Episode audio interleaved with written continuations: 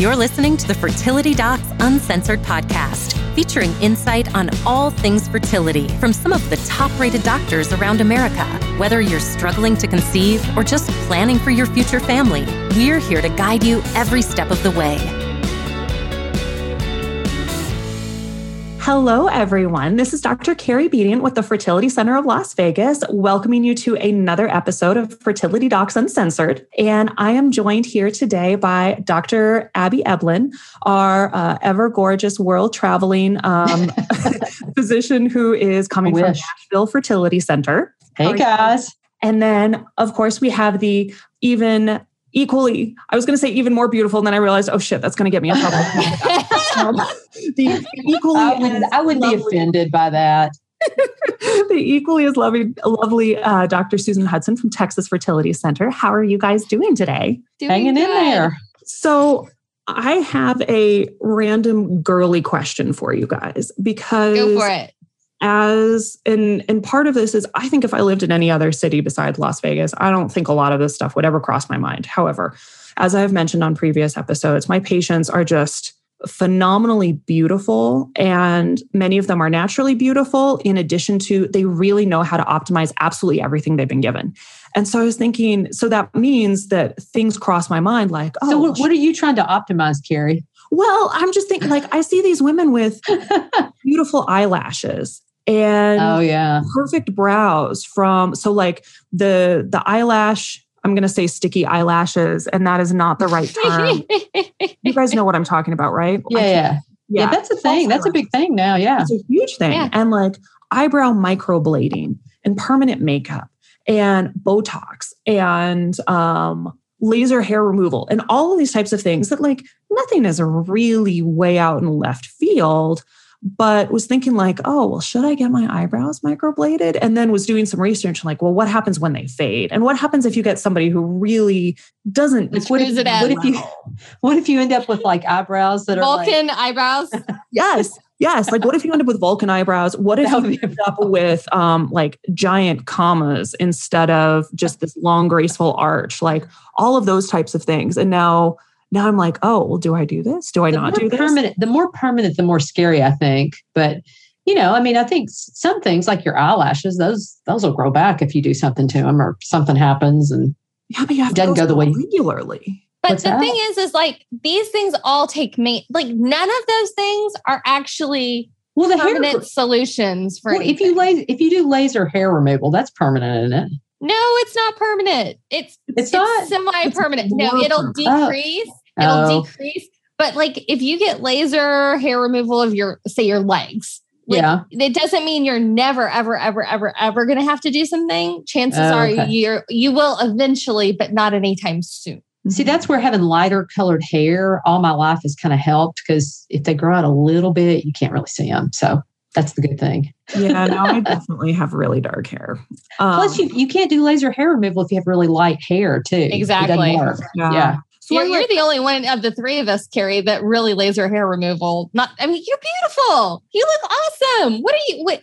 I mean, you look fantastic. You, not when you put me next to my patients, my dear. Like my patients are just really, it's almost disgusting. Like, okay, my vote is Carrie. Beautiful. You should start with the eyelashes if you're good, but you have really long eyelashes. I think though.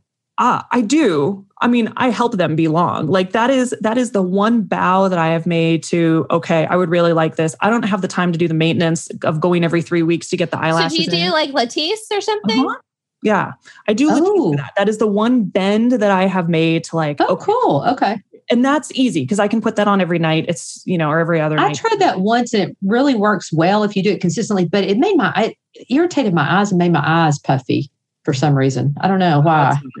Yeah, like mine, mine are fine. But I see, and my patients ask me about all these things. And so I start to learn, like, okay, you know, what are the risks of Botox? What do we know? What do we not know? What about all the fillers? What about all of the, the, you know, this, that, and the other thing? And so the general answer is if you're going to do it, do it before you get yeah either before or after your treatment but not during it because we don't know and all of that and so like um, spray tans and and all those things. And a lot of these things I am frankly too lazy or just don't have enough time to do because regular maintenance is not my gig. If I'm doing regular yeah. maintenance, it's on you know, some random house project that I need to do that if I don't, the house will fall down. Um, but yeah, that's how I am with fingernails too. It's like, you know, it's just too much work to go every couple of weeks and get those redone. I just I keep mine short and neat and that's all I do. Yeah. It's the one girly thing I don't really don't really care to do which is funny because you are, I mean, you are always just immaculately beautifully put together with. Thank you, Carrie. You are. You are, Abby. And jewelry. Like, I'm just like, I want to be like Abby. Oh, you're so sweet. That's very nice of you.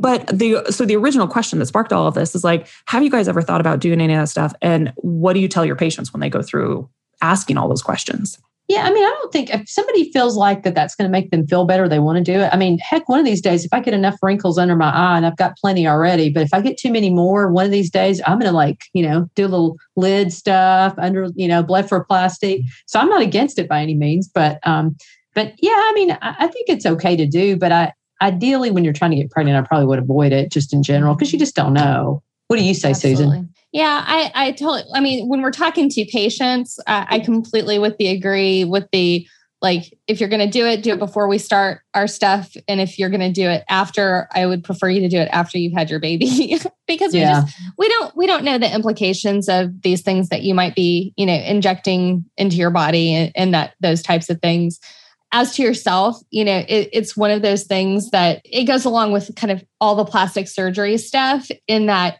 if you want it for you to see something different in the mirror, that's fine. But how you feel about yourself probably isn't coming from that anyway. Oh, wow. There you go. Right. Philosophical statement. Answer to your question, mm. Carrie. I love it. All right. Susan, do you have a question of the week for us? I do. I do. Okay. Our listener says this I've been listening to your podcast ever since the doctor told me my only option is to have a child with my wife is with microTESE surgery and IVF. I did all my labs and testing, and the numbers were great, except I had no speed in the ejaculate, non obstructive azoospermia. They said the other number that was out of whack was the one that deals with your brain telling your body to produce more sperm. A, a number that is usually below 12 mine was in the 30s i'm going to insert here i'm assuming he's this person's talking about fsh um, yeah.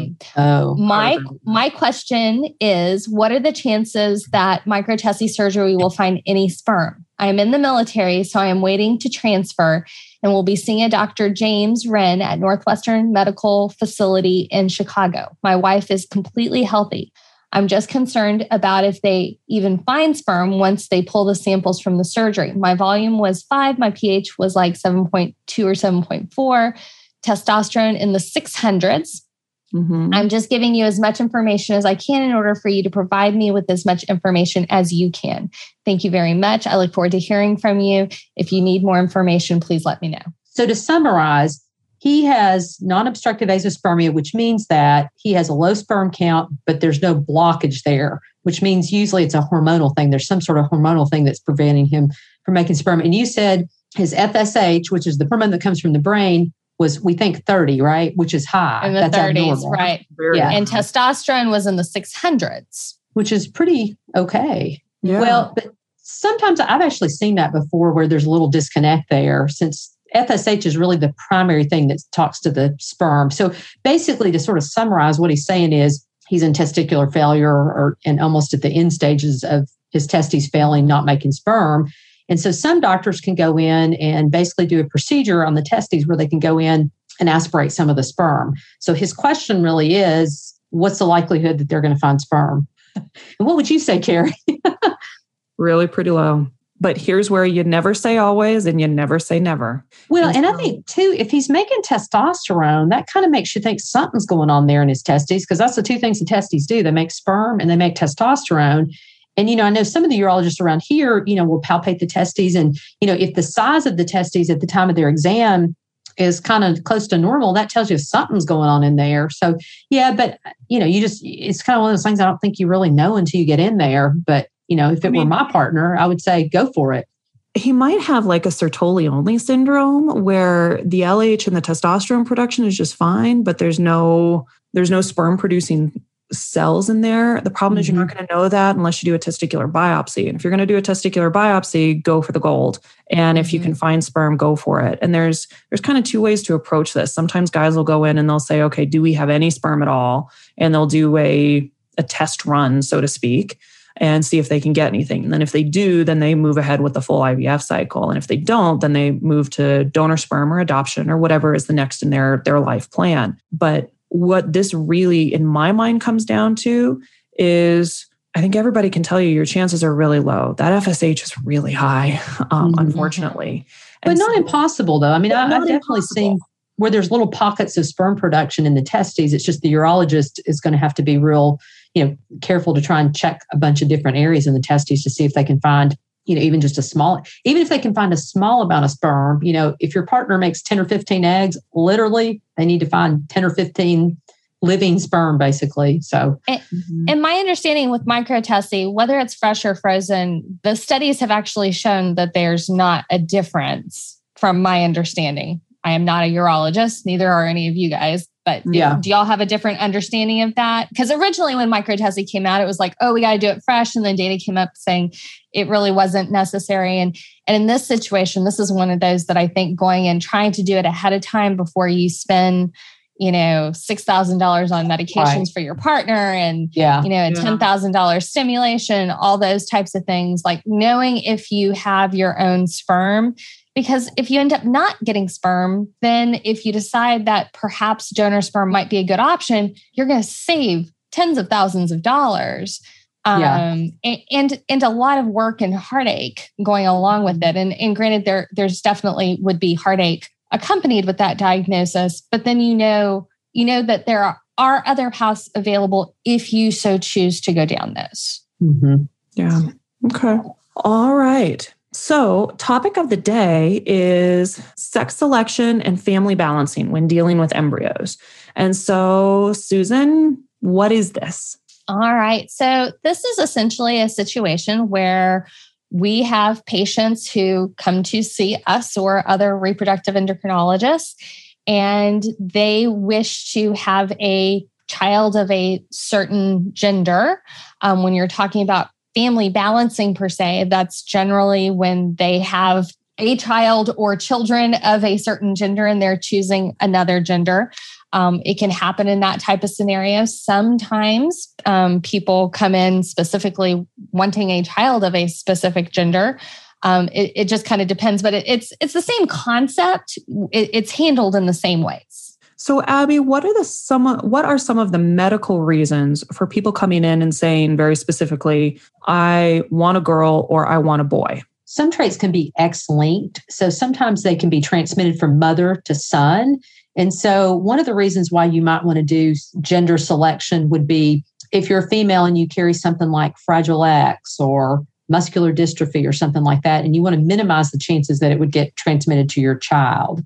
Um, I'm trying to think of anything else. Am I what, what am I missing, Susan? I think those are. I mean, X-linked diseases are going going main. to be the the main reason you would choose a specific gender. I occasionally have patients who come in who, due to their um, the most recent one I can think of is uh, a woman who had PCOS, and she had had a horrible time conceiving, even with just the mild Clomid letrozole treatments. And it was not only her; it was both sisters, mother, grandmother, and aunt, like a, a really extensive family history. And she's like, I don't want my girl to go through all of this. I really would just like a boy um, because of that history. And it's something that, you know, we talked about, there's no guarantee, but her family history was strong enough that that I I totally understand her concern because there was a decent chance that any girl would have had that based mm-hmm. on what we had seen previously. Um, Susan, when you have someone who comes in for family balancing, meaning they have a boy mm-hmm. and they want a girl or vice versa, how do you counsel them on on that? Absolutely, absolutely. So, um, first of all, I counsel them that they, there are no guarantees. Amen. that, that, that I I cannot g- guarantee that you're going to have a child of a certain gender. There are definitely things we can do to help increase the odds in that favor. And so in our practice, we don't really buy into sperm sorting. Um, mm-hmm. there, there's some places yeah, that'll like either. spin sperm, and I don't know if they even do that anymore. I don't. I don't know that anybody even does. There are some places who still do that, and um, kind of the idea is that you know if you have two X chromosomes, the or if you have a sperm with an X chromosome, it's going to be heavier than the Y chromosome, and you might be able to push the odds a little more in one favor or the other. So, with that essentially being relatively bogus, that doing things that involve insemination, there is no way for us to have have really an impact. Okay, all of the old wives' tales of you know timing and and position, and and, and all that before or after. Right, right. you know, I mean, the reality in fertility is um, gender is generally um, a, a little like 50 point something in favor of male and 49 point something in favor of female. That's the way kind of the split is. And it, and if we do something other than IVF or in vitro fertilization with um, what we call PGTA, pre-implantation genetic testing for aneuploidy, and while we're doing that, we're going to find out, you know, what chromosomes are involved in part of that analysis. We are going to find out if there are two X's and two Y's. And, and so with that type of testing, we have a pretty darn good sure n- notice of what the gender of that embryo is. Okay.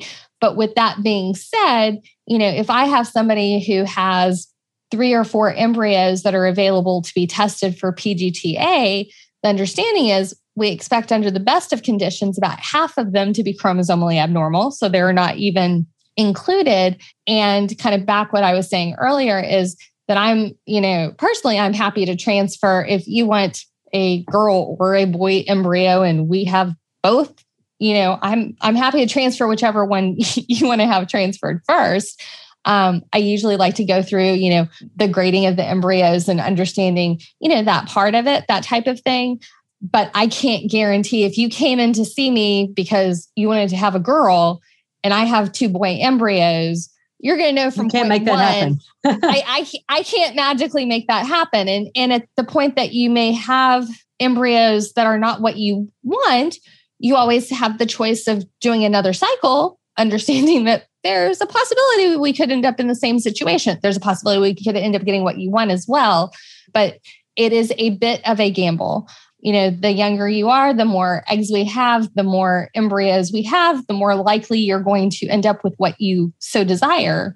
But but there are no guarantees. So it is a bit of a gamble. And I think it's this is an important conversation to have because these people need to kind of have a game plan as to if we end up with embryos that are not the gender we want, what is going to be our plan I think that's a very good conversation to have before there are actual embryos there. Mm-hmm. It is it, it's mm-hmm. something that that needs some thought and some discussion and and those types of things. And so that's a big part of my um, counseling when somebody comes to talk to me about family balancing. Mm-hmm. What characteristics really set you up for the most successful type of family balancing cycle, Abby? So the same characteristics that set you up for just a successful cycle in general, and that's female age. So the younger the female partner is, um, the more likely, like Susan was just saying, the more likely you're going to have more eggs, therefore more embryos, therefore more normal embryos, and then you know just the more we have to test, the more likely we are to find you know an embryo that's the gender that that you know that the, the patient wants. So age, I think, probably for women is sort of the biggest thing that makes a difference as far as success mm-hmm. in family balancing. It's the one time I'm really happy to see PCOS. that is because true. we're more likely to get at, you know, if somebody That's comes right. to me and for true family balancing, most of the time these people have not had trouble conceiving in the past. So they right. generally have proven fertility. And then you know if if it's a situation where you have like you know if you're young or you naturally have a lot of antral follicles or the little follicles we can see it's a numbers game. It's a numbers it game is. and you know we have to play those odds. Well you know on that same note you were talking about counseling patients. You know it's really interesting. I think some of the most upset and sad and disappointed patients i see when they don't get pregnant are patients who really prior to this have had no fertility problems so patients that are coming for family balancing you know sometimes women that have had tubal ligations you know, everybody kind of thinks, oh, well, I've gotten pregnant before. This is going to be a chip shot. And, you know, still your age is important. And even if you're the patient with the best prognosis, there's still, you know, best case scenario, 65 to 70% chance of pregnancy. So I think in preparation for it, you sort of need to prepare yourself for, you know, just like the other patients that go through IVF, this may not work for me the first time around. And it's important to realize that getting pregnant on your own is very different than getting pregnant on an IVF cycle because you can have someone who's 30 years old, has two babies previously without any problems, but who comes in and whose follicle count is relatively low. And it doesn't mean that her fertility is a problem at all, but it does mean that going through an IVF cycle, she's not going to have that many embryos to work with. And when you're mm-hmm. going to only work with half of what you get, that puts you in a, a, tougher position. And so explaining that difference is important from the very first visit or from the very first consult where you have those numbers available of mm-hmm. look, this is this is different than trying on your own and, and, this is why and this is something that you and I have very minimal control over. Um, the other thing that that I always counsel my patients when they're coming in specifically for a male or for a female child, I always tell them, you know, number one, what are we going to do if we don't get the sex that you want? And number two, even if we do get that, there is no guarantee that that child is going to have whatever is in your mind that you want out of a girl or out of a boy. And so, and sometimes saying that very directly of, you know, there's no guarantee that this little boy is going to want to play baseball and catch with you in the backyard in the mm-hmm. same way that there's no guarantee this little girl is going to wear tutus and go to dance class. Yeah. so you know we can we can identify the presence or absence of a y chromosome or two x chromosomes. But that's really it. The characteristics of that child are like any other human being. You can have tomboys you can have um, you know kids with any number of interests and none of that shows up in the genetic testing that we do ahead of time. And so mm-hmm. you know be really cognizant of what it is you are expecting and what you can reasonably get because just getting an, uh, a Y chromosome or two X chromosomes is very different than whatever may be going on in your brain that makes you really say, Oh, I really want a girl. I really want a boy. Have you guys seen, and, and this is a question where I've never seen any data for this. So this is just pure experience where sometimes you'll get uh, uh, a guy who comes and says, Look, my family only makes boys, or my family only makes girls. You know, I have four girls from two separate relationships. My, you know, my brother only has daughters. Uh, or my sister, excuse me, only has daughters. My, you know, my entire family is just girls. And what do you guys have you guys seen seen these couples where you know you try a couple times and you just get the one gender, one sex? Yeah, I will say one of one of the persons that trained me, Marvin Yussman, he was one of the mentors in our University of Louisville fellowship program, and he had four boys, and that's what he said. He said there's, and I haven't seen the data, but he said there's some data around that says I think after you've had three of the same gender, you're much more likely to have a fourth of the same gender too. But I haven't really actually seen that data before. it, it, it's interesting because I I have had patients who like I think of one person in particular that she made a ton of embryos. I think we tested like 12, 15 embryos. It was a lot of embryos, which that's a lot of embryos to test. That's a lot of embryos. And all the embryos that were normal, not all of the embryos, but all the embryos that were mm-hmm. chromosomally mm-hmm. normal were girls. There were a lot of them. We got pregnant with the first one, and then we ended up with recurrent pregnancy loss on all the others. Wow. Ended up having to do another IVF cycle, and the next cycle was a very well balanced gender wise cycle. It was very interesting. And it, it, was funny because she had finished this one cycle and she had, um, because she knew she had all these girl embryos and she was expecting to have another girl when she was pregnant with her first one. She bought all this extra stuff, and people were always like, Why are you buying so much stuff? Because she was planning ahead, and then she ends up having a boy as her next child. It was it was so cute. I, I I love precious, precious, precious patient but I'm from I my husband is one of those families that they quote only make boys. Mm-hmm. And for like generations, boys, boys, boys, boys.